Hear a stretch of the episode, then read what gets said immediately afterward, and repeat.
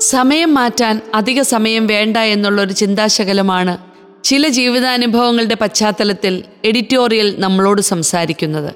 കാപ്പ നിയമം ചുമത്തി നാടുകടത്തപ്പെട്ട ഒരു ചെറുപ്പക്കാരനെ ജീസസ് യൂത്ത് പ്രോഗ്രാമിൽ പരിചയപ്പെടാനിടയായി. ചെറുപ്രായത്തിൽ തന്നെ അനവധി കേസുകളിൽ പ്രതിയാക്കപ്പെട്ട വ്യക്തി. പ്രോഗ്രാമിൽ പങ്കെടുത്ത ദിവസങ്ങളിൽ ദൈവം അവനെ സ്പർശിച്ചു.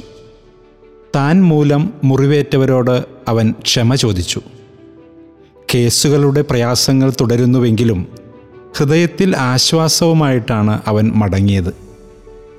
മനുഷ്യന്റെ ജീവിതത്തിൽ മാറ്റം വരാൻ അധിക സമയം വേണ്ട. അത് നന്മയായാലും തിന്മയായാലും. അനിശ്ചിതമായ യാത്രയിലും ശാന്തമായ മനസ്സ് സ്വന്തമാക്കാൻ പരിശീലിക്കുമ്പോഴാണ് വഴികളിലെ അപകടങ്ങളെ നേരിടാൻ കഴിയൂ. ഒരു വിദേശ ജോലിക്ക് പതിനേഴ് വർഷമായി ശ്രമിച്ച ഒരു യുവതി വളരെ ആകസ്മികമായി പരിചയപ്പെട്ട ഒരു സുഹൃത്തിന്റെ സംസാരത്തിൽ പറഞ്ഞ ചില കാര്യങ്ങൾക്ക് പുറകെ പോയപ്പോഴാണ് ഒരു ജോലി ശരിയായത്. നിരാശയുടെ പടുകുഴിയിൽ വീണുകിടന്ന ആ കുടുംബത്തിന് അത്ഭുതമായിരുന്നു ആ വിദേശ ജോലി.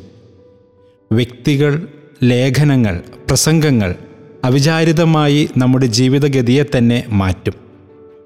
പരമാർത്ഥ ഹൃദയത്തോടെ ദൈവത്തിന്റെ മുൻപിൽ വ്യാപരിക്കാൻ കഴിയുന്നവർക്കാണ് ദൈവത്തിന്റെ അത്ഭുത പ്രവൃത്തികളുടെ ആഴം ഗ്രഹിക്കാൻ കഴിയൂ.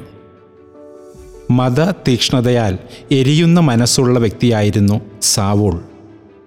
ക്രിസ്തുമതം തെറ്റാണെന്ന് കരുതി വിശ്വാസികളെ പീഡിപ്പിച്ച സാവൂളാണ് ഒരു വീഴ്ചയിലൂടെ ക്രിസ്തുവിനെ ദർശിച്ചതും തുടർന്ന് ക്രിസ്തുവിനോടുള്ള തീക്ഷ്ണതയാൽ ജീവിതം മുഴുവൻ ക്രിസ്തുവിനായി സമർപ്പിച്ചതും.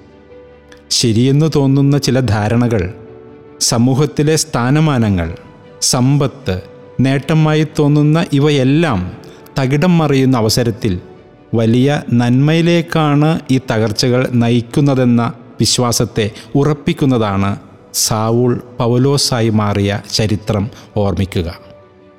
ലിയോ തദേവൂസ് സംവിധാനം ചെയ്ത പന്ത്രണ്ട് എന്ന സിനിമയുടെ ഒരു സീനിൽ നായകൻ പറയുന്ന ഒരു ഡയലോഗുണ്ട്. സമയം മാറാൻ അധിക സമയം വേണ്ട. തെറ്റു ചെയ്തവനെ ചേർത്ത് പിടിക്കണമെന്നും ഏതു ജീവിതത്തിലും കാര്യങ്ങൾ മാറിമറിയാൻ അധിക സമയമൊന്നും വേണ്ട എന്നും ആ സിനിമ പറഞ്ഞു വയ്ക്കുന്നു. ജീവിതം മാറിമറിയാൻ അധിക സമയം വേണ്ട എന്ന അവബോധം ഒരുവനെ എളിമയുള്ളവനും തുറവിയുള്ളവനും ശ്രദ്ധയുള്ളവനും ആക്കി തീർക്കും